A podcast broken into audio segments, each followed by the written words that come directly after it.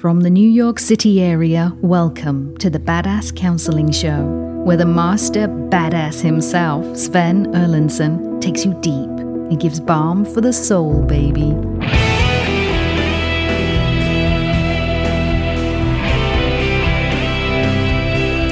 Yes, we are here. This is the Badass Counseling Show Lightning Round. It's great to have you here. Thanks so much for tuning in. Whether it is from Saratoga Springs, New York, or Karen and Susie and Billy and Tommy down in South Africa, or our friends over in Lithuania and all parts around the world. It's just super duper to have you here, including Blue Earth, Minnesota. Great to have everyone here. I've got Casey over in the booth. I've got Rob sitting right next to me here Hey. running the show. Rob, how are you today? I'm good. By your side as always, and on your side as always. Aw, so nice. Well, let's go into it, Rob. Let's not wait around. I've got the Do first, it. Do it. Do it. I've got the first question right here. I don't have a lot of memories of childhood, but a lot of triggers. How do you go about healing? You start right there, Gary. You start with that very first trigger. Maybe it was this morning, maybe it was yesterday. You start with just the very last emotion that you had, the very last one, or most recent. Just start right there. Maybe it was small. Maybe you dropped a soap today and it banged your toe. All right. And it hurt. And it sounds silly. Start right there. Take out a pen and paper and journal about the banging of the toe. It really hurts. Fucking hell, this hurts. And use the big language too. That's good. It helps exorcise those demons of that feeling, so to speak. And uh, and you know maybe you'll spend four minutes on that. Maybe you'll spend fifteen minutes. Who gives a shit? However long you spend, start there. Then go on to the next one. Maybe it's from yesterday. Maybe it's last night when you burned your favorite pan and now it's encrusted and you got the and I had to stand there scouring it and I wasted time so that I couldn't get to the grocery store. So I wasn't able to cook for today. And I'm just pissed that my night sort of fell apart. Or maybe it's what Susie said to you the other day or whatever it is. Start with what you do remember. Start with the feelings you do have. See, you talk about being triggered. You have a lot of triggers. Triggers are fundamentally, it's not that external thing. It's their internal stuff that that external thing is triggering.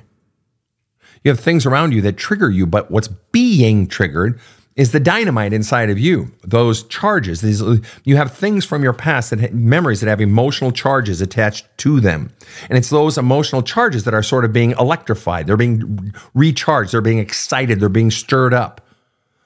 They're being triggered. So the problem isn't what's happening around you that's triggering you. It's the fact that you have these all these fucking sticks of dynamite inside. And so you- it would be very easy to just spend your life running from all the things that look like a lighter or a match that might light the fuse of the dynamite. The real solution is to go inside and to begin to one by one. Yes, it is tedious. Yes, it's a pain in the ass. Yes, it means feeling that shit as you're releasing those feelings and those memories. And you keep flushing it out until those are decharged. Yes, it seems that way, but it's in terms of tedium or just a lot of work or overwhelming at times. Yeah, it's all those things, but it's also healing. And that's where we begin to feel lighter. That's where we begin to mel- calm down inside and peace begins to come the more you go into it. So you don't have to have a lot of memories about childhood. You really don't. People say, Sven, how do I heal my childhood if I don't have a lot of memories? I don't have any memories. I guarantee you have at least one. I guarantee it. Somewhere in you, you have at least one memory of childhood. Maybe it was when you were 14 and you got punched on the playground, or maybe it was your high school graduation, or you have at least one, or let's just say zero, absolute zero. Start with what you have from last week and work your way backward. And what you're fundamentally doing is you're releasing more of the emotion. And what that is sort of telling your soul, or what just happens, is then another memory comes up, then another memory comes up. And the more you do that, the better you get at releasing those memories, at releasing all the feelings attached to those memories, and more comes up and more comes up. And eventually you will start to remember, whether it's in a dream, whether it's when you're driving to work and you have a random thought, whatever it is, or you bump into someone, whatever it is. And then you'll have one memory from uh, much longer ago. And then eventually childhood, a memory will come up and you work on that one. And then another one will come up and you work on that one and bit by bit. But usually when someone has forgotten all of their childhood or most of their childhood, it's because there's so much emotional, so many emotional charges attached to those memories that the body has shut those down. So once the body, the person gets better and better at releasing, opening the memories and decharging those memories, the, you then become better at it and you're also making room for more of those old ones that got packed way down to finally come up. It's finally safe because you have the tools and you've created safety around you for you to let out your real feelings. And so, trust me, the process will take care of, itself. You don't have to force yourself to come up with the memories. The memories will come as you deal with whatever charges you have now. All right, Next question. Dismissive avoidant dumped me to go back to X and I feel rejected. How do I heal? Um, really, the, the, the fact that this person was dismissive avoidant um, in this particular situation doesn't really matter. The, the, what really matters is you got dumped for the person to go back to their ex and you feel rejected and you're wondering how you heal. Yeah. The real problem is that getting dumped and feeling rejected. And sucks. It blows ass. It just sucks. And we've all been there. It doesn't feel good. There's no fucking, can it be redeemed? Are there redeeming aspects or ways to heal from it and learn from it? Yes, of course, always. There's always room for learning. And if you're not learning from your shitty experiences, you're missing the meanings. You're having the experience, but you're missing the meanings. And as T.S. Eliot says, that is one of the grand mistakes of life, okay? Have the experience and miss the meanings. Uh, but how do you heal? You allow up all your feelings the sadness, the feeling rejected, the feeling unwanted, the feeling unloved, the feeling unlovable, the feeling unwantable. All of those feelings and all the fears. Shit, now I'm going to be alone forever. Gee, no one, but, uh, and I'm never going to find anyone, and I, I, I'm never going to have anyone as great as that person, or whatever all those feelings are. Bring up all those fears and feelings.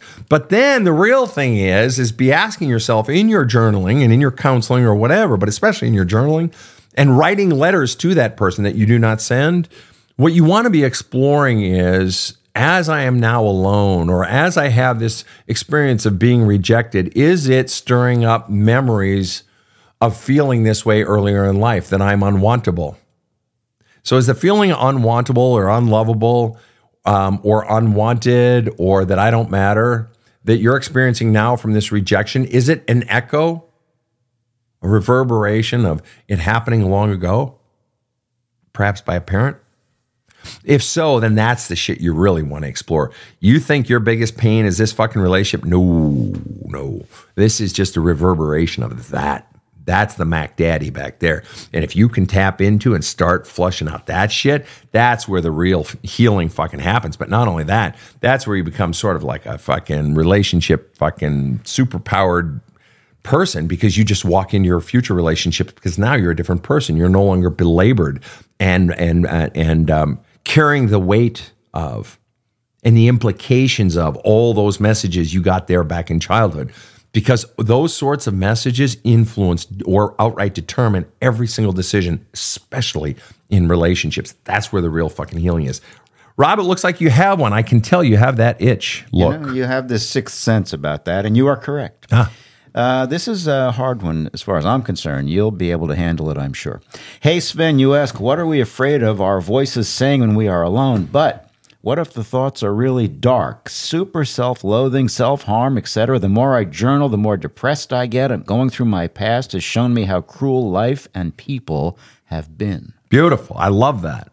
In fact, honestly, you're so much further along in saying that those deep thoughts are really fucking dark and ugly and nasty and wretched and vile, you are so much further along than a lot of people, even people that I work with, you know, just starting out. And you want to know where you are right now? You are in the middle of where I want people to be. I want them to get down to that deep, dark, nasty, ugly shit. That's the real fucking shit and what you really believe about yourself. We're taught to believe about, about yourself and the shit of what was done to you. Seeing those truth stories, seeing those origin stories, seeing what it made you feel, and then the, the potential implications of that. Holy shit, my parent did X, Y, and Z or failed to do X, Y, and Z.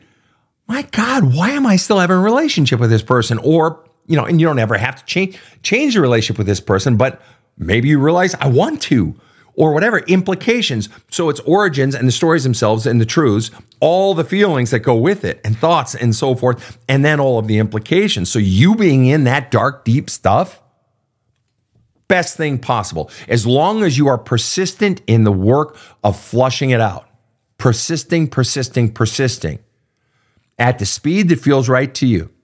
As long as you are persistent, you are exactly where you, you want to be and need to be. It doesn't feel good. But this is a shit that so many people are afraid of going to because they're afraid of seeing a lot of that stuff or feeling it. It can be overwhelming. And you say, boy, I've gotten more depressed in, in some of this stuff. Yeah, that's the point. People think you're going to, that's why a lot of people don't even want to do counseling, right? Because boy, I started to talk about it with a therapist once and I just felt worse. Yeah, no shit, Sherlock. It's like going to the gym. It's like, you know, do you think it's going to feel good?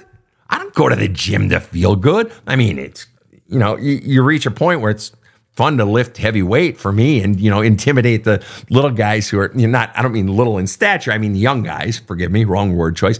You know, the young guys that are in there and, you know, and it's just like some old, us crusty old farts. We come in and we lift some seriously fucking heavy weight. So yeah, that feels like a little good. But I don't go to the gym to feel good. I go into the gym to kick my own ass.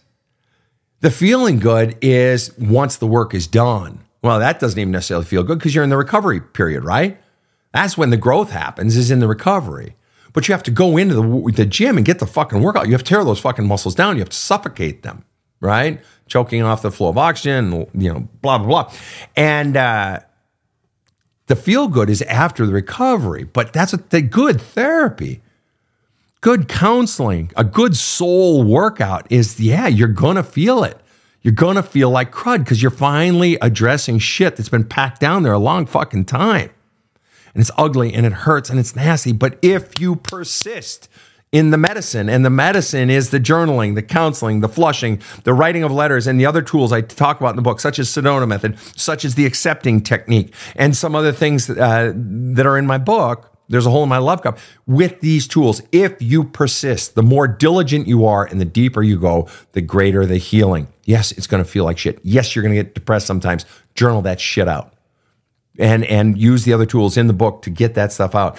But to the person who said that, you are in such I know it doesn't feel like it, but you are in such a great spot because down there is where all the action happens. That's where the muck is. And as long as you're getting that muck out of there, you are so much closer to your healing than so many other people who don't want to go down that deep. I applaud you in your work. I mean that so sincerely. I'm just excited for you and wish so many more of my clients would go where you are. And yes, it is dark. And don't be afraid of the goblins and ghouls and monsters and real beliefs and real thoughts and real feelings that you have down there and keep flushing and keep flushing. Here's one of the things about those deep, dark feelings, especially things like hatred, is they too shall pass. I've had clients who said, uh, Sven, I had, you know, three years, you know, where we unlocked the, the hatred Hatred's always such a touchy one, and a lot of people don't want to touch it. But I've had people say, you know, I unlocked the hatred and we work together, and maybe they stopped working with me. I've had people come back to me, you know, two or three years later. Or I've had people that I've worked with and they just stayed right through it all, and it took a couple of months. Usually, my work with people doesn't take more than a few months, and uh, and they say the hatred is gone. It's gone. But people who went off did it on their own. Maybe it took you know longer, a couple years, whatever. But it's like any other feeling. And those goblins and ghouls inside and all those powerful feelings, they too will pass if you give them an avenue, an exit strategy, a way, and keep flushing them out. Even the darkest stuff will pass if you keep flushing it out. All right. Next question. Here we go. Come on. Rock and roll. Hoochie coo. Let's go. Good answer there, dude. Thanks, dude. All right. Um, help. I'm going through a bad venomous breakup. How do I get through it slash out of it? I'm really sorry. It sucks. Venomous breakups, toxic, you know, is the common word nowadays, but venomous, hurtful breakups are the worst. It's or some of the worst, and it's bad. It's I'm so sorry for all the pain that you're going through, and not just the loss and the ending of a, a relationship that you obviously at one point had hope for, uh, but that it's so hurtful. And how do you make it through? Well, I think you know already. Part of the answer is to be flushing out your feelings and everything that's really going on inside of you, um, but also um, I would ask you in this situation, what do you most want to do, Carly?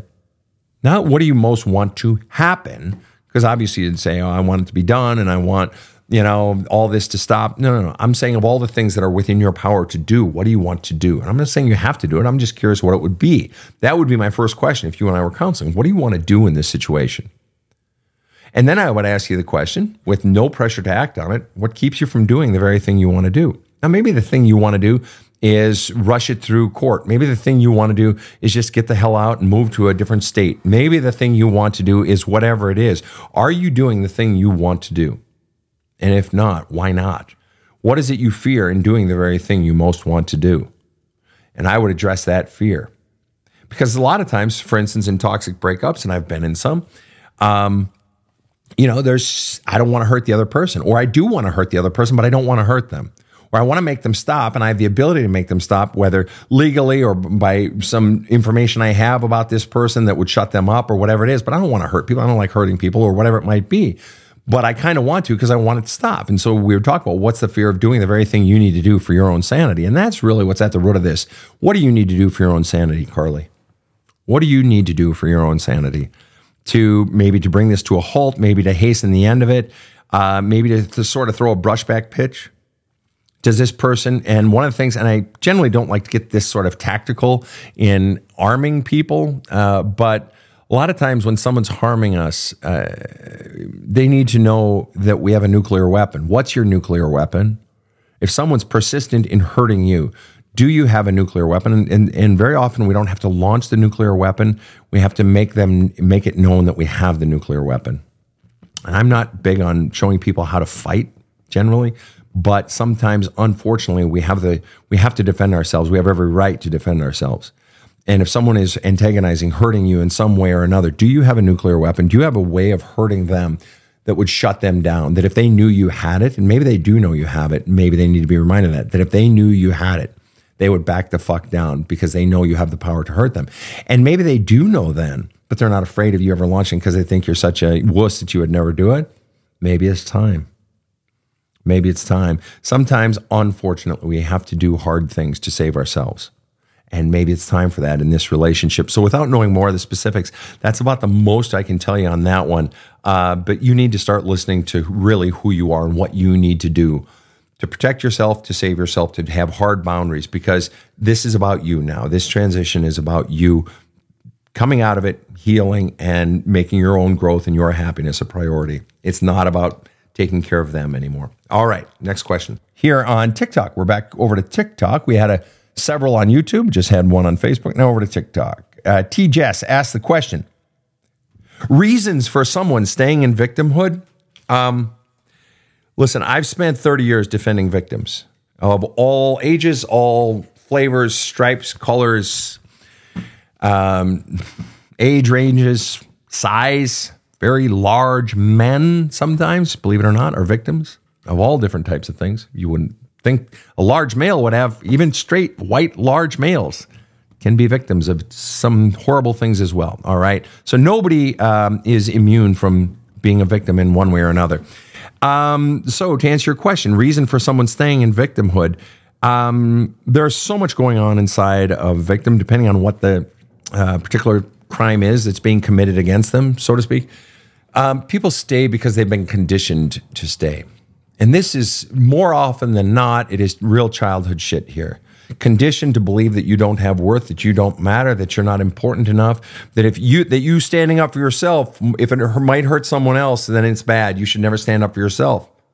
Uh, sometimes we stay in victimhood because there's no way out, or it feels like there's no way out, and that's actually a tricky little piece. Certain types of victimhood I've had people say to me, well, Sven, there's no way out. There's no way out. And I've had other people say to me, um, people who have been in that state before, they say, Sven, there was no way out, but I had to find a way out. And it was hard. And one of the refrains I hear very often, not always, not always, from people who were in states of victimhood or situations that were extraordinarily difficult or even scary life threatening sometimes. One of the refrains after they get out, whether it's a year or 10 years or 20 years later, is, and again, I don't always hear this. This is not an absolute. One of the refrains I, I hear is, I wish I would have gotten out sooner. I really could have if I would have really put my mind to it, but I was just so scared. But I was scared even when I did get out. I just wish I would have done it sooner. Yeah. So why do people stay in victimhood? Because they've been conditioned to believe that this is all they're worth. They've been conditioned to believe that they suck, they're unwantable, they're no good, they're um, not wanted, they're not loved, they're not worthy, that who they really are doesn't matter, that the only way that they can get love is by sacrificing themselves. Some people stay in victimhood because they've given up on life. Um, I had a we taped an episode of the show earlier. It was a counseling episode of the show we taped earlier today, and we were talking with uh, a, a young person who had, at the age of four, people four serious conversations in her head, and four and five and six, she had the realization she didn't want to live. Her home life was so miserable, so horrible that she wanted to die. And she knew what suicide was. And at age six, she made the resolution to not kill herself, to live. Four, five, and six. Think about that. I, I just can't get that one out of my head today. How depraved parents would have to be to push a child to that at age four. There are kids still in freaking diapers at age four. I mean, it's just madness, maddening. I just, I'm enraged at parents who would ever uh, create such a home that a child would even know what that is, let alone contemplate and have to make a decision to live. And so, P, so the original question was reasons for someone staying in victimhood because that's all they've ever known. Because they, maybe they died a long time ago and they're just a walking corpse. And who can blame them when their life was stolen from them? There are a million reasons for people staying in victimhood. And this is why victimhood not only requires, at least with the people that I work with, not only extraordinary compassion, but the work, someone to hold their hand through the work of not just getting out, which is huge. But that's only half the battle because if you don't go into the work of the origins of the victimhood conditioning, if you don't do that, guess what that victim is going to do? They're going to walk right back into it. The real work is finding out where the hell this came from because it wasn't this relationship the setup, the conditioning for this relationship predated this relationship. And the episode Sven is referring to is called Mother I Never Had You. It originally aired on December 7th. If you want to look it up in the back catalog, we would be happy about that. All right, fine people. Much more to come right after this short break. So I was telling a buddy of mine how he seems happier. He told me about the book that changed his life. So I bit. I went to the Badass Counseling website and downloaded There's a Hole in My Love Cup audiobook. I started listening to it on my commute home from work, and holy cow, it was a Louisville slugger to the face. I literally sat in my car in the driveway night after night, listening through to the end of a chapter or doing the journaling exercises. My wife started to see changes. I started to change a lot. My default response stopped always being anger. Now I manage a team of salespeople, and I changed as a leader. I was listening more, not always just reacting. When their numbers started going up seemingly out of nowhere, I knew what the reason was. There's a hole in my love cup is now required listening for any person on my sales team or working for me, and I gladly buy it for them. You gotta listen to this book. This show provides soul counseling intended to entertain and inform and is not medical advice.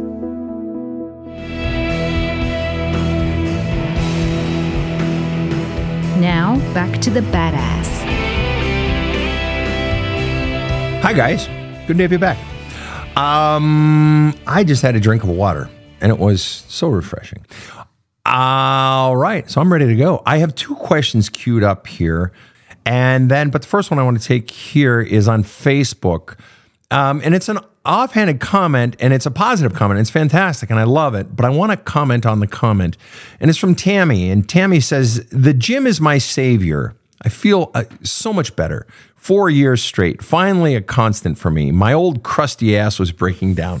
I love that. Um, someone taking control of their life, taking their life back. And for that person, it meant the gym. Now, in that vein, um, I want to address a separate issue that this is not about Tammy. Tammy sort of gave me the diving board, the springboard to go into what I wanted to touch on. So thank you, Tammy. Uh, and I'm glad the gym has become your friend. God bless you.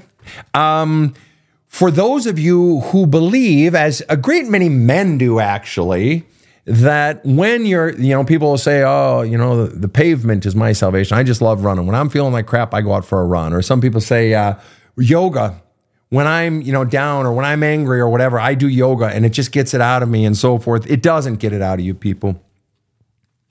The physical exercise, the physical release, swimming, running, playing a game of rugby, uh, you know, just going out into the driveway with your stick and your puck and you know, or your tennis ball and fucking hitting 100 shots against your garage door, you know, whatever your physical releases are, going for a run, you know, going for a whatever you do, a lifting workout, whatever you do physically does not release emotional pain, the origin sources of the emotional pain. What it does is it releases the physical manifestation of the emotional pain.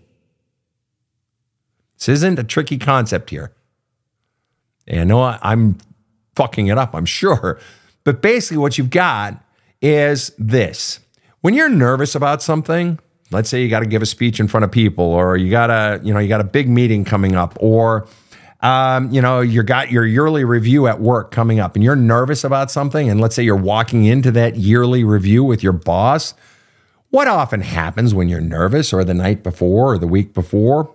Heart starts to palpitate, right? Pits start to sweat a little bit. Uh, maybe your knees tremble a little bit. Maybe you start to go flush. Your skin gets r- red. Whatever it is.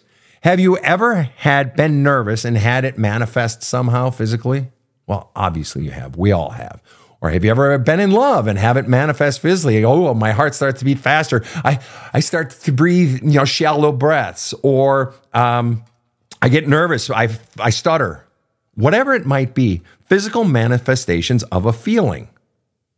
If you've ever been nervous or angry, ever gotten angry and your veins start to sweat or your, your voice elevates, the cadence of your voice gets faster, you get louder. Okay. You're having a feeling and it manifests physically. Okay, that's what I'm talking about. There's a feeling and then there's an actual physical manifestation of the feeling. Okay. So, recognizing there's a feeling and then there's this physical manifestation of the feeling, of the emotion then when you go to the gym to work, if you're feeling really fucking angry at your coworkers because they screwed it up and you're having to cover for their sorry asses again, all right? And you're angry and work day is down. I'm going to the gym. I'm going to bang this thing out. I'm going to work it out of me. Or I'm going to go for a run and then I get done and oh, I feel better. What you did was you took care of the physical manifestation. This part, the sweaty pits part, the shaking knees part, the heart palpitating part. You took care of that, but the feeling was not given access point to get out. Was not given. And how do we get it out? Words, people, words, people, words, people. Writing letters, journaling, that sort of thing. Counseling. But you can't pay a therapist every time you got some feeling, right? You got to find ways to do this shit on your own, man. Okay. So the emotion is still in there and it needs to be given words. Now, you may have packed the thoughts down. You don't have the thought anymore because the, the strong uh, feeling, uh, physical charge is gone but the feeling is still in there. All right, that's what has to be addressed. That's what we're talking about. So, just as an aside, if you have strong feelings and you use the gym, for instance, to get out the, the physical release effect, can I recommend that you just take a freaking pad of paper and a pen into the gym? Maybe you already do because you track your workouts. I journal between sets. I do. That way, when especially when I've got like anger inside of me over something, I'm journaling about the anger, but the physical release is coming out through some huge lifting. It's great. I'm getting better workouts because I'm allowing all the feelings to come out at the same time. So that's one pro tip there. But uh, no, you have to address the actual feelings themselves, not just the physical manifestations. That's the reason I wanted to sort of use your your comment as a springboard, Tammy. Now, here's the question that I am itching to get at. Um, this may go down as question of the day, at least for me. Please speak about vicarious trauma as a therapist. I struggle. Um, please speak about vicarious trauma as a therapist. Period. I struggle. Period. Okay. Um, now, I know most of you are thinking, well, Sven, probably one one hundredth of any of us are therapists or clergy or counselors or you know somebody engaged in uh, counseling other people. So how the hell does any of this apply to any of us? Because of what she uh, she, he, I don't know, uh, brings up about vicarious trauma. Now, vicarious is where we we know what that word means. Vicarious. If I'm living vicariously through um, my favorite football player, you know, whether football is soccer for you or football is American football or football is rugby.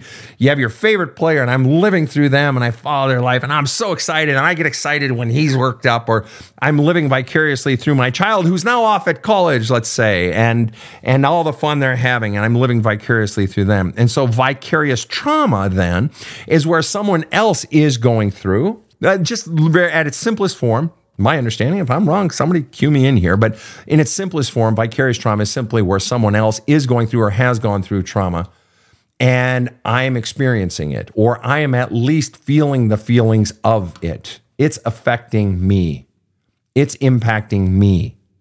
And this, as a therapist, as, as a clergy, clergy person, as anyone who listens to other people's stories and gets involved in other people's stories and feelings and hurts and wounds, this is a powerful thing. What do you do with your own shit? Well, okay, now we can begin to see how there's crossover, how there's transfer, how this affects all of us.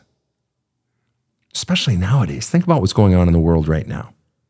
I mean, it's been going on since the beginning of time, but think about what's going on. A whole lot of people are in a whole lot of trauma. A whole lot of people are in a whole lot of pain. And what do you do? How, so many people don't want to touch other people's stories, don't want to get near other people, don't want to get too involved in the worries of the world because they can't handle it because their own shit is hard enough, let alone taking on the trauma, the pain, the sadness, the anger, the hurt, the dying, the whatever of other people. And but this is a person, Xanadoodly Doo, is a person who is a therapist who literally specializes in going into other people's trauma and helping them navigate. And so, what I hear you saying is really a question for all of us. What do I do with it? How do I keep it from bogging me down and ruining my life? It weighs on my soul.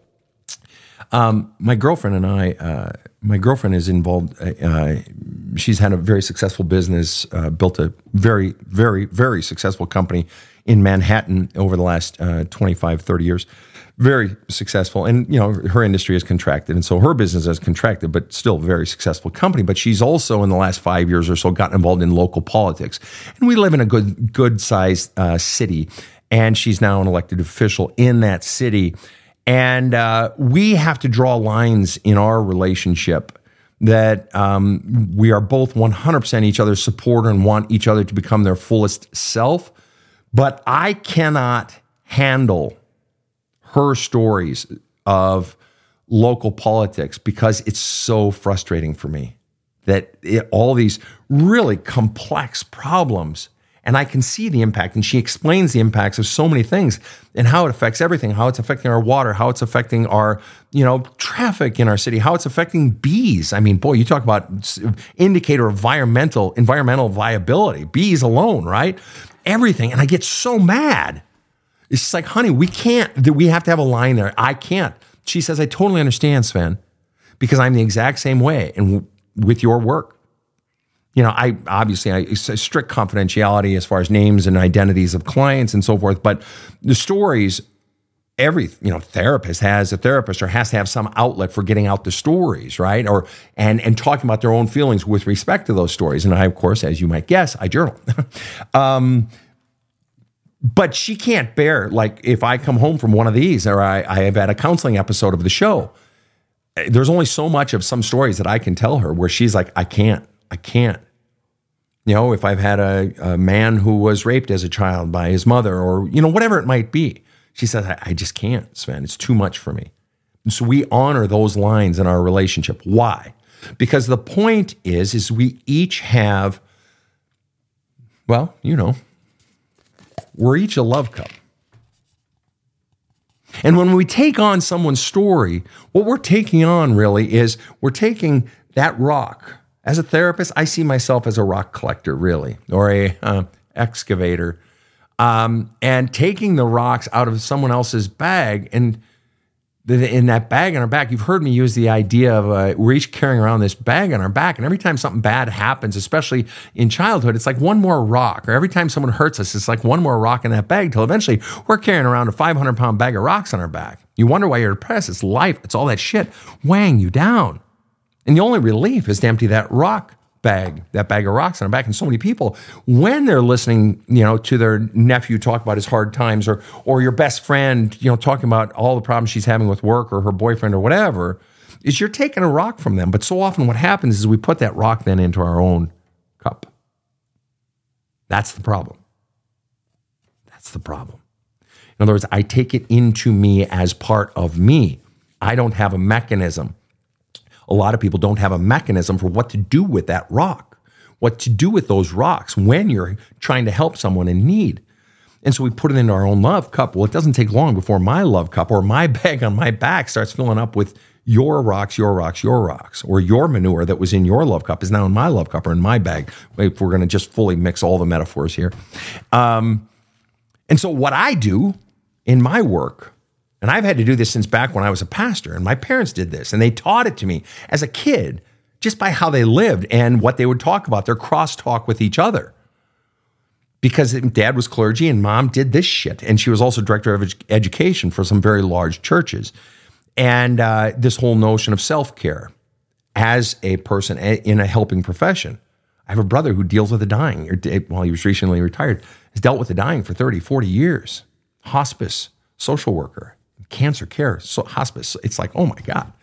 Talk about, it, you know, just taking on people's trauma every day if you don't have an access point. So what I do when I'm in counseling is I'm taking rocks and then I take it home and I've got lovely rock garden in my backyard and in my woods, wonderful rock gardens with all these other people's rocks because it doesn't have the emotional charge for me that it does for you.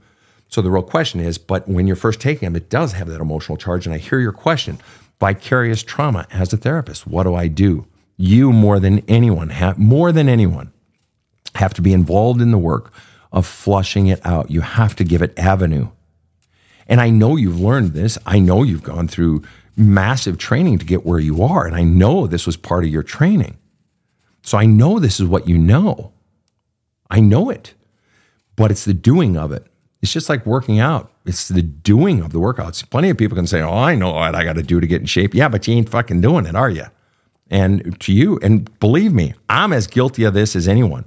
I've had plenty of long spells in my life where I wasn't doing it, and you got to do it, and you have to dive into it. And maybe, and it's not just doing when you're on vacation. This has to be part of your ritual, part of your daily disciplines, especially if this is your work. That you have to be allowing that trauma, allowing those emotional charges. See, you've got these memories now. Their stories are now inside of you, right? And now they have emotional charges on top of your own emotional charges from your own past, if there are still uh, emotionally charged memories inside of you. And I'm willing to bet there are. So you need to be expurging, you know, purging out both. But very often what happens, and this is where a lot of therapists, and I'm not saying this is the case with you, Xanadoodly Doo, which is such a cute name.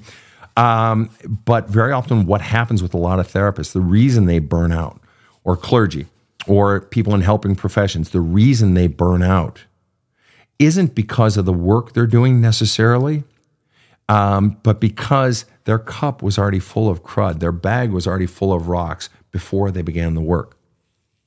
And this is why, in some uh, branches of therapy, um, it's required, and in some uh, helping professions, it's required that you're doing the healing work on yourself, deep therapy on yourself, before you even start in your work. And the more you're working on that, your past shit the more you're emptying your own love cup, which means you have greater volume to fill. You have greater room inside of you to take on the traumas, and furthermore, you have you have more practice and you more have more experience at flushing it out. But I'm willing to bet there's stuff in there from your own past that has to come out as well. But every one of us has to address this issue of vicarious trauma. Every one of us is in pain. The human experience is to feel other people's pain. That is the natural human state. And if you, as a normal human being, not a therapist, if you, as a normal human being, are tuned into the pain of your brother and your sister, whether it's the one of your blood or the ones on the other side of the world, if you feel that pain and you don't have avenues of expression, of getting that out of you, it is going to become too much and it is going to bog you down. And you know what happens then? That's when we begin to disconnect from life.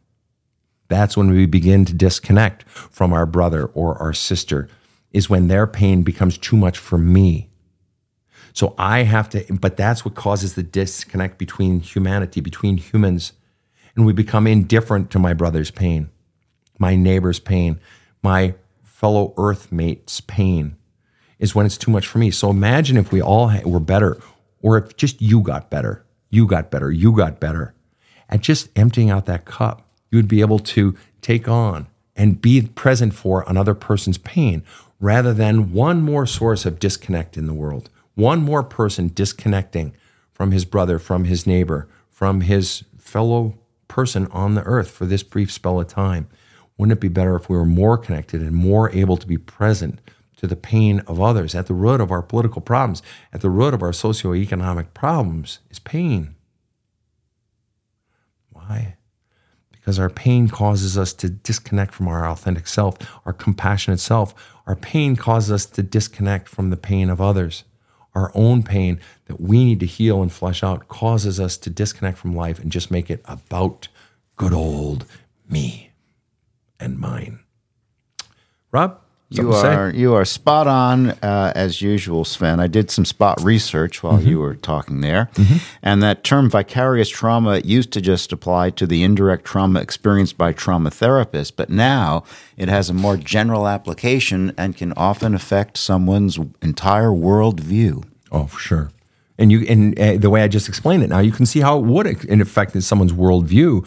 It's just like fuck every, uh, everybody else's pain. Fuck them. Oh, they're a piece of shit. They deserve it. Oh, they're lesser people, or they're fat people, or they're skinny people, or they're stupid people, or oh, those really smart people. Fuck them, or fuck the dark skinned people. Fuck the white skinned people. Fuck the brown skinned people. Fuck them. Fuck them. Fuck. Oh, you don't. There's your worldview forming up right there because you've disconnected from their pain because you can't even handle your own pain. And so you just disconnect, fuck them all, and you start looking down on life and looking down on other people. And that's when we start hurting people. And when it gets really bad is when we start hurting people we claim to love. Now, I, I don't know if that's any worse than hurting people you don't know. In some ways, it's not worse. In some ways, it is worse. But and and so even when we're hurting our own blood and our own children, it's from the exact same shit. We that's what generational trauma is, right? Or my own pain passed down, down to me from daddy, from mommy, from whomever. And I, somebody's got to heal the fucking pain. At some point, you got to heal your fucking pain, or you're going to pass it on to somebody, guaranteed. Heal your shit, people. And truth is, you wouldn't be here unless you were, which is why I like you guys. Rob, that was heavy ah, I like that stuff though. I mean, that's that's that my great. juice, man. That's Excellent. my juice. Excellent. Thanks, brother. Appreciate it. I got one for you if you'd like. I would like. We're going to take one or two more here, maybe three, and then uh, we're going to call it quits because I know that Rob. Oh shit, Mo. I think I just lost my. Hold on. Did I just lose my my TikTokers? This, uh, Are they going to hate me for this? I'm on the other no, side. No, my live I it says on TikTok, my live access is suspended. What happened? You said the wrong thing? Offended somebody. What? Yeah, I guess isn't what? that fascinating? What? What? What? Isn't that and fuck them. This has happened before. Uh, over whatever two and I, almost three years of being on TikTok, you'll do a live and somebody will just get pissed off. Everything evidently doesn't like me talking about people's pain or something. And so then they can report it. And then, uh, so I guess TikTok folks will not get to see me um, on lives for uh, I think it's a week. They suspended for a week or something like that. Anyway, it's crazy. Yeah, there, that was empathetic and sensitive. There wasn't even any obscenities in it. Why would they? I think there was a, a fucker a shit at the end, but Fucking A. Well, okay. Whatever. Let's go. We got people here with us. I exist to serve you and fuck them. All we right. got the podcast. The podcast lives on. Lives so on. This question is interesting to me. How do you get over loneliness? How do you do the flushing and go through the darkness while protecting your kids from it all? There are some days when it's really hard to keep the brave face for them. Yeah. And you know what? Um, it it seems like the highest priority is always just focusing on them and the, and the brave face and so on and so forth. In short term, it is. Long term, it's not. I mean, I'm not saying don't have the brave face. I'm saying the long term strategy has to be the healing, the flushing. So, what that means is uh, you have to be blocking off periods of time, whether it's daily or uh, weekly, you have to be blocking off periods of time and creating space between you and your children, whom you're responsible for, physical space Whether it's, you know, when they're off at school during the day, yeah, but Sven, I'm at work. Find some fucking time. You have to make time to heal you. You have to, because long term, it's that unhealed stuff inside of you that's going to do the most damage moving forward with your kids and infect your parenting. You have to. It's not even optional. That is absolutely mandatory. You have to make this a higher priority than anything else in your life. You don't have to go to every one of your kids' you know, baseball or basketball practices or games. You don't. You really don't. You know how many freaking games growing up, you know, or orchestra concerts or choir concerts I was in, uh, you know, that my parents actually went to, sporting events that they actually went to before high school, I could name on half of one hand. And I didn't care. I wasn't playing for them, I was playing for me. You don't have to go to all your kids' shit. All right. If you want to, great. God bless you. Go for it. But if you got other things that need to happen, and this needs to happen, you're going to have to make sacrifices in other areas to make this happen. There is no higher priority in the rearing of children. I mean, apart from their physical safety, food, and shelter, there is no higher priority than your healing of your past shit because that is infecting or outright driving every single decision you make. All right. I'm going to take uh, just one or two more here, and then we are going to call it a day, folks. It's a sunny day where I am, and I hope it is where you are, or at least that you are the ray of sun making it happen. Here we go here on Facebook. When dating someone, when should you start to introduce your kids to your partner? His kids are 16 and 18. So in this case, presumably we're talking about his kids, not your kids. Um, 16 and well, obviously it varies depending on age, right? To some degree. When sh- when introduce them to your partner? Um, well, I would ask a series of questions. One, how serious is the relationship? Okay. Presumably, presumably, but you never know. If you're considering the introduction thing, it's a rather serious relationship, right? Okay, well, that's good. But there also needs to be, it's one of those things where there has to be a lapsing of time. I, you know, at 16 and 18, it's not the same as if they are six and eight. Um, but if you haven't been dating, I'd say for at least year, two years, three years, I would wait but at 16 and 18, not quite as Im- as imperative again as if they are at uh, younger ages. Uh, the other question that because they are 16 and 18 is ask the kids themselves. Do you want to meet this person? And in the beginning, they have some they should, I believe, give, be given some control over that decision. Remember what I just said in the beginning. So if you've been dating, let's just say year and a half, two years, and uh, you, both partners feel that this might be a good time to meet the kids, ask the kids and say to them, when would be a good time for you? Uh, would you prefer to do it now or would you prefer to wait, you know, six months? And I'm giving you options. I'm not giving you a blueprint. I'm giving you options. And one of the reasons you want to do that right out of the gate before they even meet you, why that benefits you as the person who is not the parent, and the parent, you could even have the parents say to their kids, you know, and who asked this question? This was Mary, right? Mary asked the question. Uh, have your partner, let's just say your partner name, Mary, your partner's name is Paul. Um, and say to Paul, Paul, you know, or if you're Paul, uh, say to your kids, you know, Mary had the idea, you know, she'd like to meet you and I'd like you to meet Mary. Um, but she had the idea of asking you what you're comfortable with. Okay. Do you see what just happened? By Paul saying that to his kids, do you see what just happened? His kids heard that you're giving them some power. Now, anybody doing that is worthy of respect. So if you have young people who are respectable people and act in respectable ways, they will see that as a as a piece of honor you have just given them. You have honored their autonomy. And and maybe the way Paul states it is, you know, Mary's wondering what would what would be a good time frame for you? Would you prefer it now or would you prefer it in, you know, 3 or 4 months?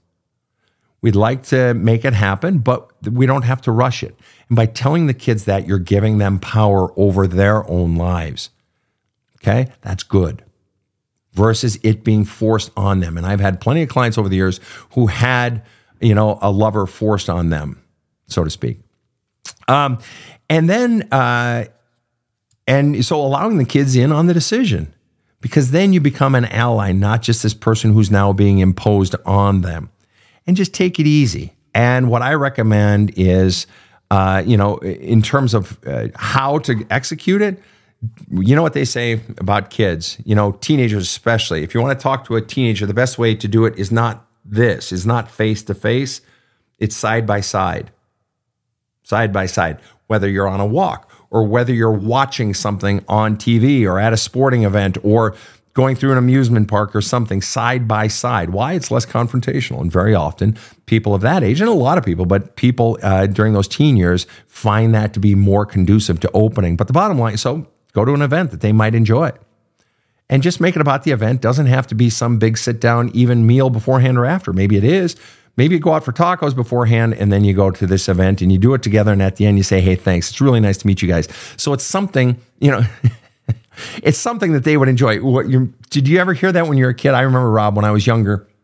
Um, I read a piece of information. It was probably some psychology study, and I think I was in college at the time when I read this or whatever it was. That basically said, if you ever want someone to like you, and you're going on a first date, take them to. Uh, I believe it said basically take them to a scary movie or a, a thriller type movie.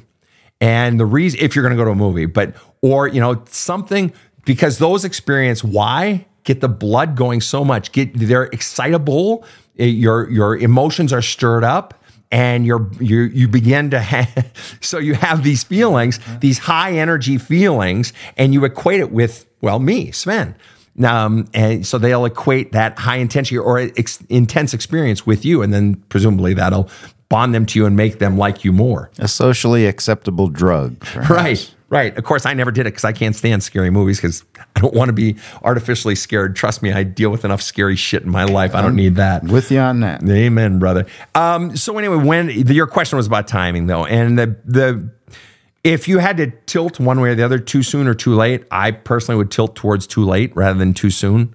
Uh, unlike firing an employee or breaking off a relationship, which I would tilt towards sooner than later. But uh, yeah, that's that one. I'm going to take one more question though. Okay. Uh, Rob, if you have one, go ahead and fire away. I'm looking for one here as All right, well. this is uh, this is really hard. Um, if if you're ready. hey, lay it on me. All right.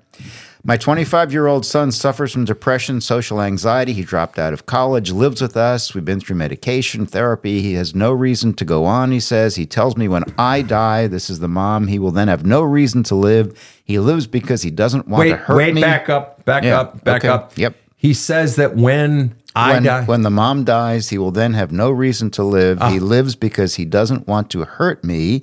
I have your book. He won't read it. My husband is a narcissist, can be emotionally abusive. My son played volleyball in high school. Dad was coach. There was some trauma from that. They live under the same roof. My son avoids him and just stays in his room. I feel really bad about this myself. Oh yeah, I mean, first of all, the whole, and and maybe it's true of, uh, you know, I mean that that classic motif of fathers the coach, sons on the team. Ugh. ugh. Uh, you know, some fathers do that well, you know, and now it's moms too. It wasn't when I was growing up. It was fathers and sons and fathers and daughters, but that was different, you know, if, um, fathers with sons and coaching. There's the either the my son is the best and I'll, he gets to be, you know, have the prime position every time, or my son never does anything right, or I ignore my son. It's just, oh, it's crazy on sports fields. But yeah, I mean, that's to be very honest with you, your son is suicidal, period. If he's saying is something that basically when you die, I have no reason for living, um, you need to be about the business of living. By the way, I, gee, I hope your health is in good shape, but that's not really the issue. Um, your son is suicidal, and your son needs to be in counseling. And you perhaps you make his staying with you and living with you contingent upon him uh, being in therapy, um, or you paying his way is contingent upon. it But he needs to be in hardcore uh, suicide therapy, depression therapy, no doubt about it. Zero doubt about it. I will. I mean, if you want me counseling your son, I'll counsel your son, right? Just go on the website and read the counseling page on badasscounseling.com. Um, but clearly, and if I'm really honest, your son does not belong around your husband. Sounds like your husband has already done quite a bit of damage. And if he's around him every day, it's just perpetuating. And you are his, you know, sort of ray of light, or that he doesn't want to hurt you at the very least and he knows it would break your heart. Great. Thank God for at least that because it's keeping your son alive. But no amount of prayers are going to fucking fix this kid. No amount of, you know, it's just going to take him going into the shit which he's not going to do with presumably with you you around. You probably don't have the skills because most people don't to bring someone out of a suicidal depression, which your son is clearly in. He needs that. Uh, he needs that counseling. And like I said, he should not be around your husband. I mean, it's great. He, he has nowhere else to live. And, and him not wanting to work, like that's hard to figure out. Of course, he doesn't want to fucking work. I wouldn't. I was in a suicidal depression for 12 years. And uh, there were a lot of times I didn't want to work. And there were times where I was just, I couldn't. He's so heavy from life. We were talking about that 500 pound bag of rocks on your back earlier in the show. And he's got a 500 pound bag of rocks, all the fucking criticism from his father. And I'm, I, and I, this is going to hit hard and it's going to hurt. But I'm going to tell you the truth. And the truth is that if your son were my client, I would, I would ask him the question, who has hurt you more, your father and all he said or done, or the fact, or your mother for not making it stop? And I'm not trying to hurt you by saying that, but it does hurt to feel it. But that your son is experiencing all of this at the hand of his father, and no one is making it stop. And he doesn't have the power. Your husband has all the power. One of the questions I ask people in counseling tell me the power structure in your family. Give me the percentages of power that all name for me every member of the family, and then name for me the percentage of the power that each person has. And it all has to add up to 100. And I'm willing to bet your husband has a lot of the power, and everyone's afraid to stand up to him and make him stop. Right? But the difference is, is it's been going on for a couple of decades with your son and he had no power. He still has very little power. The only thing he has the power to do, and this is the failure to launch kid. Our very first episodes of the Badass Counseling Show podcast. For those of you that have been with us from the beginning or have gone back to our earliest episodes and listened all the way through our very first episodes, Rob, do you remember what it was? Yep. Failure to launch parts one and two. Failure to launch parts one and two. Yes, in failure to launch, what does that young person have the power to do? What does that young person what is the one power they have? Everyone wants them to go. They have the one power to stop. The one power that they have is the ability to not do what everyone wants them to do. That's simultaneously their grand fuck you to everyone, especially those that want them to go when they just don't have the ability and they don't have the motivation because all of their life motivation and their own voice and their own sense of worth and their own sense of self has been taken from them. They can't go no matter how badly. And some people say, oh, you got to stuff that shit down and grow up. Those are the dumbest motherfuckers that say that in life. Oh, you're an adult now. You got to get past that and just move on. Really, genius. Really. Come back to me in 20 years and tell me how that theory fucking worked out for you because life has a way of grinding everybody down from the inside who represses their fucking feelings. And your son can't do it and won't do it. And so he's shutting down. And his ultimate fuck you to your husband one day will be to kill himself. That will be his um, opus, his magnum opus to his father. Fuck you. I'm going to fuck you up by doing the one thing I can do, you fucking old fuck. I'm going to kill myself and it's on my blood is on your hands and you're going to have to live every day of the rest of your miserable life with my blood on your hands. You don't think this is true? I lived it, folks. 12 years, suicidal depression. All right? This is what part of what suicide is is it's the one thing they can control. Part of it is the fuck you to the person or persons who caused this pain. And whether your son is cognizant of it or not, that is part of what's motivating him. That's part of what's driving his suicide. A, that he just hates himself so much and hurts so much. And B, it would be a fuck you. So the boy needs healing and you've put the tools in front of him, but he doesn't want to. He doesn't have the motivation. And maybe part of that is his fuck you to you, or maybe it is he just doesn't care. But this kid needs to be in therapy and it's not fucking optional. She it, says has been in therapy for years. Oh God. Also, oldest daughter avoids dad and uses boundaries. Oh, makes yeah. sense, right? Oh God. Oh, okay. Um, if your son has been in therapy for years and he's still suicidal, you need a new. He needs a new therapist. I, I, swear to God, if you know, if if you want to counsel with me, like I said, go on my website. If you know the rates and how I work, if everything checks out, I'll work with your son. If it takes years to get out of a suicidal depression, you need a new fucking therapist. Sorry, you just do. All right, and it's not like this kid has time to waste. All right, his life is fucking slipping away. He, and, and I'm saying this lovingly. I hope this, you know, you're, you're taking this in the spirit of love and compassion and care that I have for your son. It's just, he, he needs hardcore shit right now. All right. Well, Rob, and um, thank you for that light note that you ended us all on, Rob. Yeah. Um, it's my specialty. I actually, there were so many good questions today, and that one on on um, on uh, vicarious vicar- trauma. Yeah. I feel quite enlightened by that discussion that we had about that. It was just such a great question. So uh, vicarious trauma, uh, Xana Doodly Doo, I think it was. Xana Doodly Doo, if you are uh, still with us, although I think that was on TikTok and we lost the TikTok feed because somebody evidently doesn't like my face or my words or my thoughts. Somebody doesn't want truth. Yeah, uh, evidently. Um, so we might have lost Xana Doodly Doo, but she, even in absentia, gets the gold star today for best question today.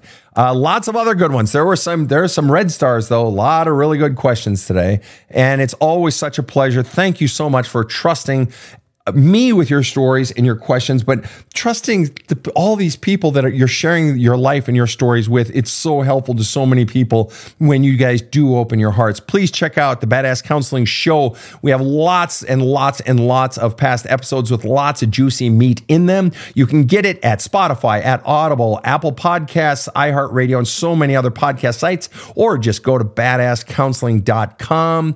Uh, we have counseling episodes that go up on Thursdays. We have have lightning round episodes that go up on Sundays. A fresh one is going up, well, in a few hours tonight, right? Given the uh, vagaries of time and space when you record these one day and they come back on another, yeah, whatever you say is probably right. For those of us with us live, yes, it's in a few hours, but uh, you'll edit that out, Rob, because this will go up as an episode. and Or I could just leave it in. Well, you understand. Bada bing, bada boom. There it is. So, people, thank you so much for tuning in around the world. And on behalf of Casey in the booth and Rob sitting right next to me, have a kick ass day. The Badass Counseling Show is strictly copyrighted. No copies may be made without the express written consent of the Badass Counseling Show, LLC. The Badass Counseling Show is produced by Karen Camparelli and Robert H. Friedman. Executive producer Sven Erlandson. Original music by two time Emmy Award winning composer Trevor Morris. Have a kick ass day.